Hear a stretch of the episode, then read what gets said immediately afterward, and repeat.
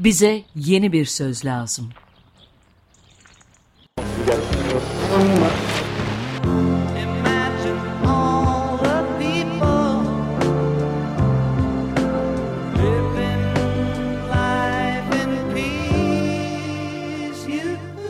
Bekir Ağırdır'la yeni bir yol haritası denemesi.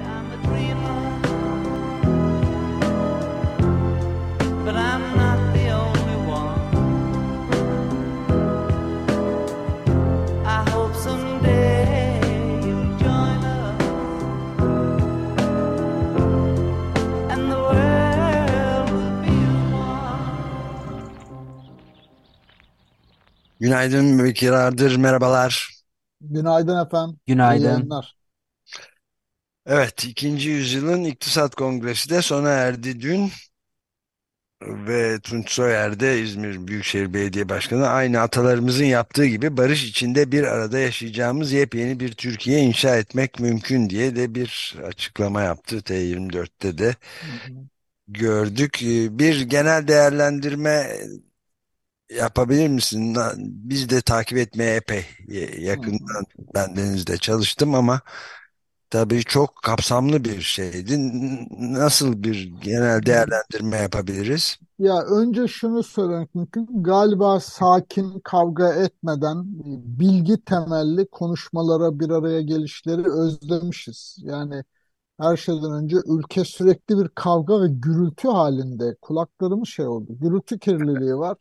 Sadece trafiğin gürültüsü de değil, siyasilerin de öyle. Yani E, sabah televizyon programları izlenemez durumda E. Aynen öyle yani ve giderek tuhaflaşmaya başladı. Çünkü aynı 40 insan ve aynı bağırarak aynı cümlelerle e, artık onlar da farkında herhalde. E, Kimisi işte stüdyoyu terk ederek, kimisi tırnak keserek böyle işi bir başka şova çevirerek ancak izlenme e, şeyi yakalamaya çalışıyor herhalde. Neyse o kısmı ayrı bahis ama yani gerçekten ben kendi adıma söyleyebilirim ki çok da mutlu oldum. Çünkü o kadar bilim insanı, entelektüel, sivil toplum örgütü ve temsilcileri, hatta siyasetçiler de dahil, oradaki siyasetçiler bile mesela toplantılara katılan siyasetçiler de e, belki ortamdan etkilendikleri için o bağırıp çağırarak e, sert öfke ve kızgınlık içeren cümleler yoktu en azından.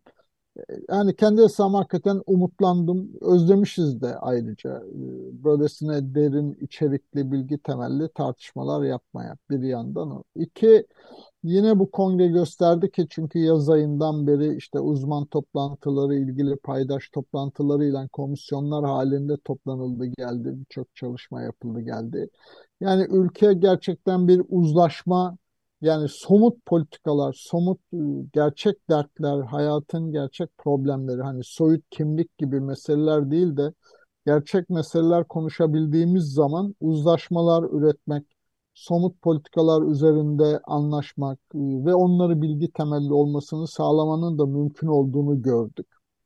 Bunun da çok önemli olduğunu sanıyorum.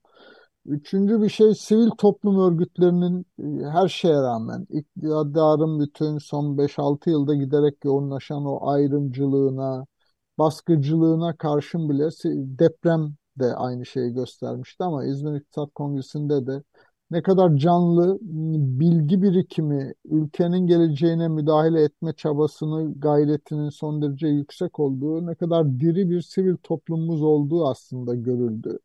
Belki hani çoğunun öyle kocaman tabelaları, kulelerde mekanları olmayabilir.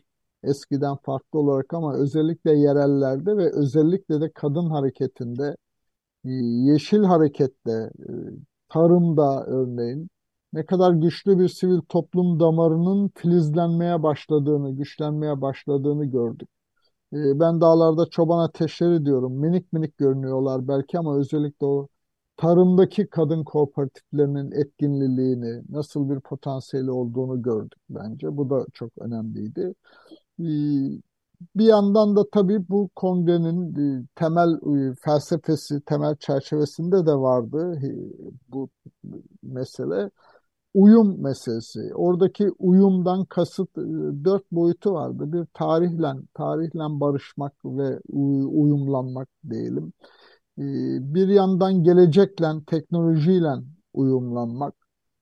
doğayla yer küreyle uyumlanmak ki bence en önemli şeylerinden biriydi. Sanıyorum Türkiye'de e, ekonomi politikalarının e, yer kürenin ritim değişikliğini, iklim değişikliğini, ürettiği sorunları veya fırsatları dikkate alan bu kadar kapsamlı bir iktisat tartışması e, ya da ekonomi tartışması e, Türkiye'de yapılmamıştı her şeyden önce. Evet, Hani ben de bu noktada bir ufacık parantez ilave edebilir miyim? Yani özellikle işte Profesör Doktor Çağlar Keyder'in ki kendisi de eski programcılarımızdandır. Ee, önemli bu konuyu iklim krizinin de Türkiye'de pek konuşulmayan, hele böyle bir toplantıda hiç gündemde olmayan bir şeyi di- dikkate getirmesi önemliydi iklim krizine dikkat çekmesi ve devletle bütün devleti güçlendirme açısından işte şeyin de aynı şekilde şey e, Bandana Shiva'nın da e, yaptığı evet konuşma son derece bu uyum doğa ile uyumun bütününü içe, içine alan ve doğa yoksa hiçbirimiz de yokuz. Bütün bunlar boş anlamına gelen önemli bir konuşması vardı. Yani Türkiye'de pek sık tartışılmayan iklim meseleleri ilk defa burada evet. gündeme Yani Çağlar. Çağlar Hoca'nın sunumunda özellikle hem iklim meselesi ama beni daha da e, şey yapan yani et- etkileyen ve gerçekten çok önemli bir tartışma başlığı olan bu devletin yeni rolü, devletin yeniden tanımlanması, devletin bir yandan da yok sayılmadan yeni bir yani bizim jargonumuzda, bizim siyasi jargonumuzda çok böyle güçlü devlet algısı var da halbuki ben Çağlar Hoca'nın e, bütün anlattıklarından ve devlet etrafındaki yeni tartışmalardan bahsinden yola çıkarak şöyle diyorum artık güçlüden daha çok güvenilir devlet gerçekten meselelerimizi çözmemize katkıda bulunan, güveneceğimiz bir devletin nasıl bir şey olması gerektiği, yeni örgütlenme biçiminin, yeni rol tanımlarının nasıl olması gerektiği üzerine çok çarpıcı bir açılımdı Çağlar Hoca'nın yaptığı. İklim değişikliği meselesinde ise hani belki de bütün bu kongrenin mimarı e, İzmir Büyükşehir Belediye Başkanı Tunç Soyer'in söylediği ekonomi ekolojidir demek. Yani bu kadar net ve bu kadar ilişkiyi hani bir mesele ya da ekonominin üzerinde bir yan unsur gibi değil, gerçekten bütün hikayeyi bambaşka bir yerden düşünmemiz, zihin haritamızı, ekonomiye bakıştaki zihin haritamızı bile değiştirmemizi gerektiren e, tartışmalar ve sunumlar vardı. Bence çok o kısmı çok Van önemliydi. Vandana Shiva e, yanlış hatırlamıyorsam bu kalkınma ve büyüme kavramlarını e, tartışmaya Evet. açmak gerektiğini söyledi. E, ondan sonra pek bu konuda konuşan olduğunu bilmiyorum ama İktisat Kongresi'nde ağırlıklı olarak tabii bir tür büyüme, e, nasıl bir büyüme e, ağırlıklı E, konuşuluyordu. Evet, e, o dünyadaki o tartışmaların bir kısmı e, yani özellikle bu büyüme meselesinde ya da büyümenin niteliği diyelim. Yani dünyada da bu tartışma var. Hep beraber bir ekonomik kalkınma deyince hep bir sayısal büyüme aranıyor. Böyle anlaşılıyor. Evet. Bir, Ki bunun ama sonsuza dek mümkün niteliği olmadığı sınırlı bir Evet, gezegende artık çok evet, sık dile evet, başlandı. aynen öyle. Ee, ama tabii e, o dünyadaki o tartışma mesela bu kongrede yeterince çok güçlü biçimde yoktu. Belki hani konuşmacılar belki Evet. eksikti. Çünkü bir de deprem nedeniyle program e, ertelendi. İşte dünyanın ta- daki bir takım entelektüellerin takvimleriyle uydu uymadı belki ama e, Sanırım ger- Vandana Shiva da o nedenle böyle bir vurgu yaptı. Bunu da konuşmak lazım diye bir evet, şey söyledi. evet, Bir eksiklik aynen, olarak gördü diye okudum ben aynen, aynen. Ee, Ama ama Çağlar Keyder de aynı şeyden de yani her şeyin de öyle iklimden sağlığın korumacılık meselesinin işçilerin durumu e, ve işte genel nüfusun tedirgen e, ya, tedirginliği sosyal devletin çöküşü evet hepsi devletten beklenen istenen şeyler ve bunların da yerine getirilmesi için bir fırsat olarak e, E, koydu Çağlar. Evet yani şimdi mesela somut bir mesele var önümüzde E, deprem yaşadık. Şimdi evet bir yandan şimdi hem bir yandan izleyicilerin de dikkatini çekmek için söylüyorum. O ilk günlerin heyecanı bir bakıma hani o deprem coğrafyasında dışında kalanlar için o ilk günlerdeki yardımlaşma seferberliği, dayanışma seferberliği belki bir bakıma gündelik hayatın meşgaleleri içinde de coğrafya dışında kalanlarda giderek zaman içinde eksiliyor. Şimdi bu yani ve şu anda deprem bölgesinde kalan insanlarımız, yurttaşlarımız için e, çok daha büyük gayretlere, seferberliklere ihtiyaç var ama bir yandan da o eksiliyor. Şimdi buradan bakarak ya birçok şeyi yapmak, yeniden bir gayrete gelmek kampanyaları falan düzenleyebiliriz işin bir yanında ama asıl galiba şunu tartışmamız lazım. Böyle bir felaket anında yanımızda devlet olmayacak, o insanların dertlerini, konut veya barınma meselelerini ya da yeme içme dertlerini ya da okul ihtiyaçlarını devlet şimdi böyle bir zaman aralığında karşılamayacak da ne zaman karşılayacak? Peki devlet niçin var hayatımızda? Yani vergi veriyoruz, koyduğu kurallara uyuyoruz hep beraber ya da uymaya çalışıyoruz. Ama böyle bir felaket anında bir kamu gücü e, bütün bu hikayeyi ve hepimiz adına devlet yapmadan sadece artık ya işte efendim atıyorum İstanbullular az yardım gönderiyor demek doğru bir şey de değil bir yandan da. Dolayısıyla gerçekten devlet dediğimiz mekanizmanın e, sadece insanların barınma da değil, eğitim ihtiyacı, sağlık ihtiyacı, barınma ihtiyacı ve de geçimleri, karınlarının doyması meselesi ni yeniden devletin bu konudaki rolünü ve sorumluluğunu tartışmamız gerekiyor bir yandan.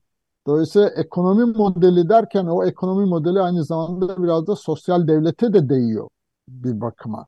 Yani bir yandan evet diğer küreyle uyum, iklim değişikliği problematiği var.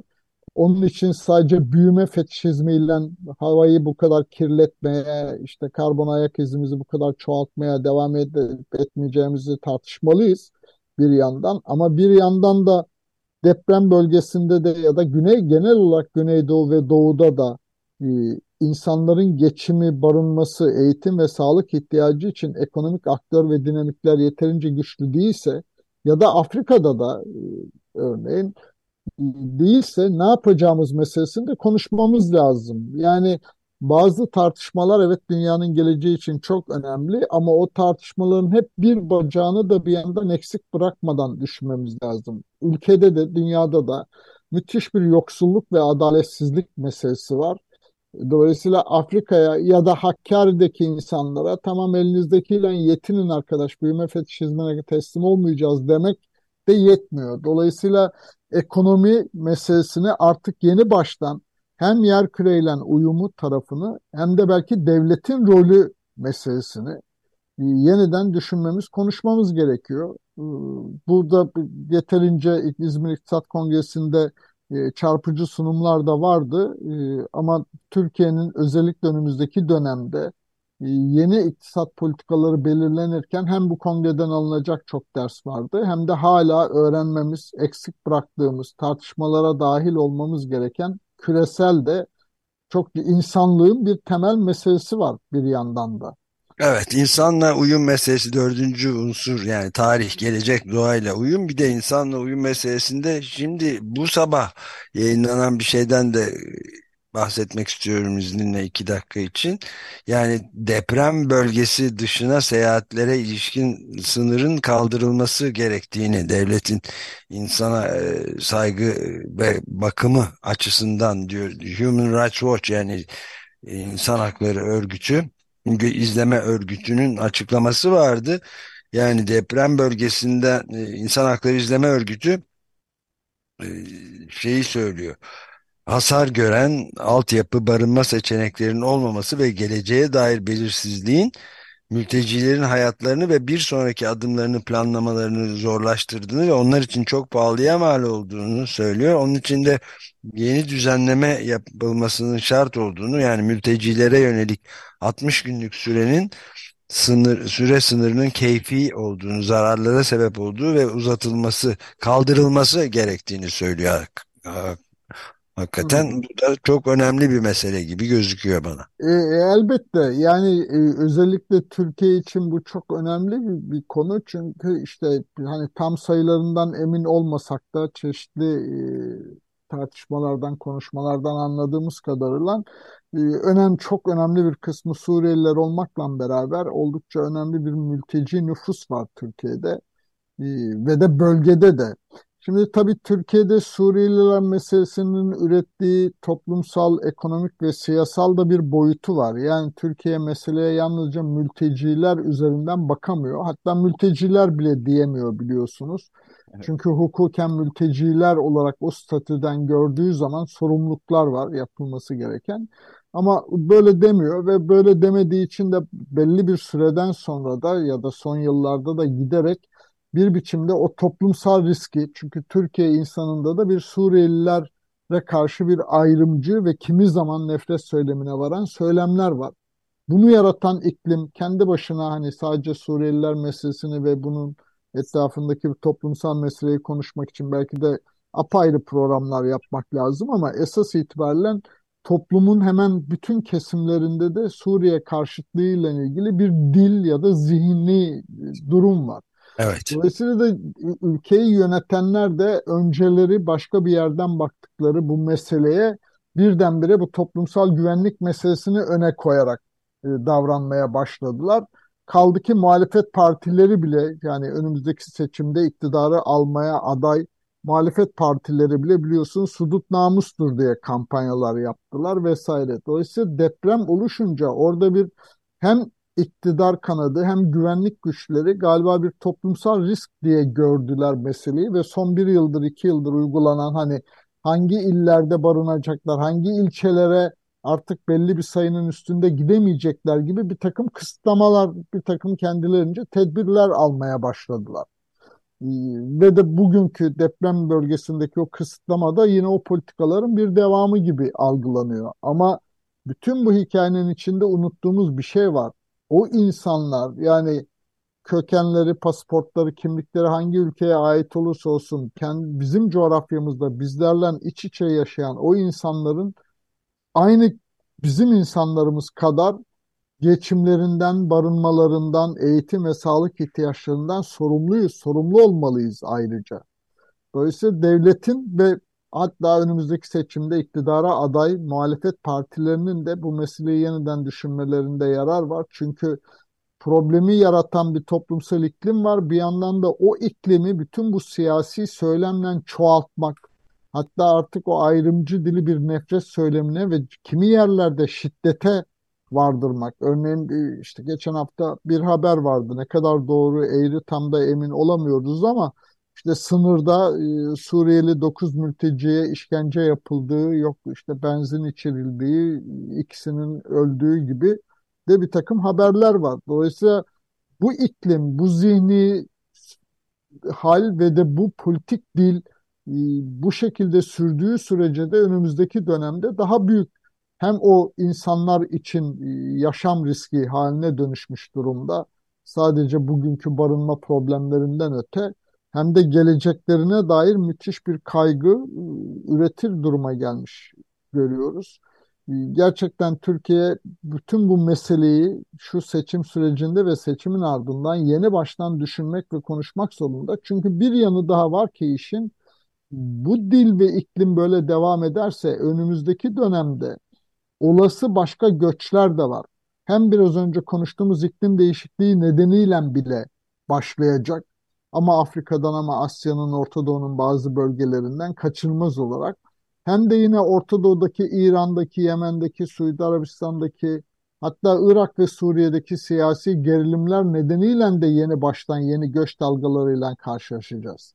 Dolayısıyla böyle bir nefret söylemini ayrımcı bir dili körüklemek ve üstelik bunu muhalefetiyle, iktidarıyla ortaklaşa bir dil halinde üretmenin gelecekte ne tür riskler içerdiğini Türkiye tartışmak durumunda ama şu anda ne yazık ki o aklı selimi kaybettik galiba. En azından Suriyeliler meselesinde. Ee, ben de çok kaygılı bakıyorum doğrusu. Evet bu, bu açıdan ikinci yüzyılın iktisat kongresi diye adlandırılan bu İzmir İktisat Kongresi'nin e, senin de biraz önce sözünü ettiğin o sakin ve genel bağlam içi bakışla ele alınmasında e, yeni bir söylemin yaratılmasında önemli bir başlangıç rolü olduğunu da söyleyebiliriz herhalde senin de altını çizdiğin gibi bu çok evet. önemli. Göçmen evet, aynen, aynen. Yani burada bütün küresel ölçekte müthiş bir yoksullaşma var. Dolayısıyla bütün bu iklim politikalarında olsun, işte büyüme fetişizminden çıkalım çıkmayalım tartışmalarında olsun, toplumsal esenlik meselesine getirilen yeni bakışlar e, konusunda olsun. Hemen hepsinde şöyle bir şeyi bütün dünyada, Türkiye'de galiba tartışmak zorundayız. E, artık her şeyi böyle piyasacı ekonomiye bırakmak ve insanları kendi hayatlarıyla baş başa kaderine bırakmak ve ama işte efendim yeşil mutabakata uyduk uymadık demek ya da içme suyu konusunda şu kısıtları kolla getirdik getirmedik demekten öte bu adaletsizlik ve yoksullukla mücadele etme politikalarıyla iklim politikaları ya da kalkınma politikaları artık birbirinden ayrılamaz şeyler diye düşünüyorum ben. Yani Avrupa örneğin Afrika'nın bütün bu yoksullaşmasından bir bakıma ya da bugün yaşadığı yoksulluktan bir bakıma Avrupa'da ve Amerika'da sorumlu. Bir yandan da ahlaken de sorumlu. Dolayısıyla yeni politikalar, yeni kalkınma ya da büyüme meseleleri ya da iklim politikaları, yeşil mutabakat, sürdürülebilirlik tartışmaları bir bakıma yoksullukla mücadele programlarından apayrı bir şeymiş gibi ele alındığı zaman e, gerçekçi olmuyor. Bir o nedenle de hayatta tam da planlandığı gibi hikaye yürümüyor. Çünkü Afrika'daki insana ya da Afrika'ya o kadar uzağa da gitmeyelim. Kendi insanımıza Hakkari'de ya da Kırşehir'dekine bu hayata razı ol ve gelir artırımı da bekleme çünkü artık büyüme fetişizminden çıkıyoruz demek de ne kadar mümkün ve doğru. Dolayısıyla bir yandan da dolayısıyla devletin yeni rolü kaçınılmaz olarak burada yeni baştan tartışılmak zorunda. Sosyal devleti yeni baştan tanımlamak zorundayız. E, ama bunu bir yandan da tabii hep beraber şunu da tartışmak zorundayız. Bütün bu hikayenin bir ucu da tüketim kültürü. Yani evet. hepimizin kendi hayat tarzımızdan, kendi tüketim biçimlerimizden, alışkanlıklarımızdan yeniden gözden geçirmemiz gereken şeyler var. Bütün bu hikaye bana hep şunu söylüyor Ömer abi. Yani bütün bu tartışma başlıklarının hepsi birbirinden kopmaz biçimde birbirine bağlı. Bugün karşı karşıya olduğumuz konu artık yeni bir politika ya da alet çantasına yeni bir tornavida eklemek değil. Alet çantasını yani düşünce biçimimizi, zihnin haritamızı, paradigmaları tümden değiştirmek bence. Evet yani Şevket Pamuk da aynı şeyi söyledi tabii hukuk devletinin güçlendirilmesi evet. konusunda. Ee, Çağlar Keyder de yani bitirirken de yani gerek saygınlık gerek üniversite eğitimi gerek liyakat e, bütün bunların tümünün hepsinin odağı bir zihniyet dedi. Yani devleti güçlendirirken yeni bir zihniyetle e, bütün bunları kapsayan bir zihniyet değişikliğine ihtiyaç gösterdi. Bunları tartışma e, imkanı verdiği için de kongrenin oldukça hedefe uygun geçmiş olduğunu Aynen. da söyleyebiliriz. Bob, Bob Geldof da mesela benzer şeyler evet. söyledi. Yani bütün dünyadaki bu servet dağılımındaki problemlerden de yola çıkarak, iklim değişikliğinin ürettiği meselelerden de yola çıkarak yeni bir yol haritasına ihtiyaç var. Ama galiba işte bunun için de daha bütüncül, gerçekten o alet çantası dediğim benim zihin haritamızı değiştirmeye ihtiyaç var. Ee, kongrede o çerçevede oldukça radikal cümleler vardı. Örneğin değerlendirme raporunda mesela artık sınırsız ekonominin e, sınırsız ihtiyaçları karşılama hedefiyle değil, karınca kararınca iktisadına doğru gibi mesela bir kavram vardı. Yani e, bu da hani bir bakıma işte o biraz önce de değindiğim tüketim meselesine de e, şeydi değen tarafıydı meselenin. Evet, neoliberalizm. Esas itibariyle evet çok çok e, verimli, çok ufuk açıcı, ilham verici bir kongre oldu esas itibariyle. Belki Siyasiler ve siyasi özellikle muhalefet kanadı e, genel başkanlar düzeyinde e, birisi eksikti gerçi ama genel başkanlar düzeyinde ve ekonomi politikalarından sorumlu temsilciler düzeyinde iki ayrı günde muhalefet partileri de vardı kongrede. Ama bütün bu hikayenin içinde şunu da söylemeden geçemeyeceğim.